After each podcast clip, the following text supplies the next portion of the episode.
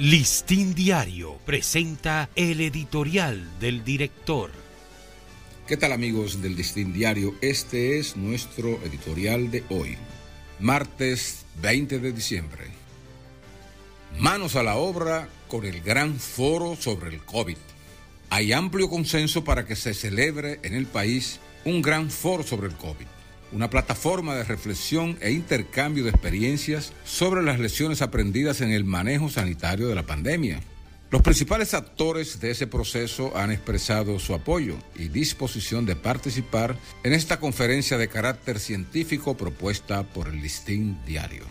Lo que sigue ahora es una coordinación para el montaje del foro sobre la base de una agenda que recoja los aspectos más relevantes de una lucha que oficialmente ha cobrado 4.384 vidas y contagiado a 657.350 ciudadanos, de los cuales hasta el momento se han recuperado 650.321, lo que indica que, estando todavía bajo la amenaza de una pandemia que sigue gravitando sobre el país, es alto el número de casos activos y creciente el de nuevos afectados.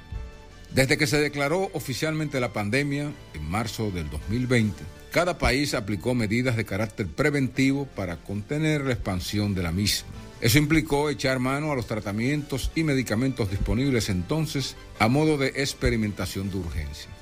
Del mismo modo, médicos dominicanos acumularon valiosa experiencia en los hospitales COVID que, sin dudas, sirven como referentes para diseñar políticas de protección de la salud frente a las distintas amenazas virales a las que estamos expuestos.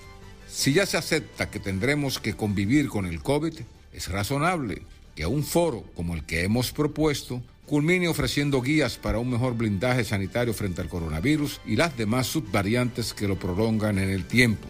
El gran foro sobre el COVID es una excelente oportunidad para mirar por dentro todo lo que hizo el país con éxito o sin él, y recoger para la historia nacional y de la medicina en particular este legajo de experiencias que no puede diluirse en el tiempo y en nuestra memoria.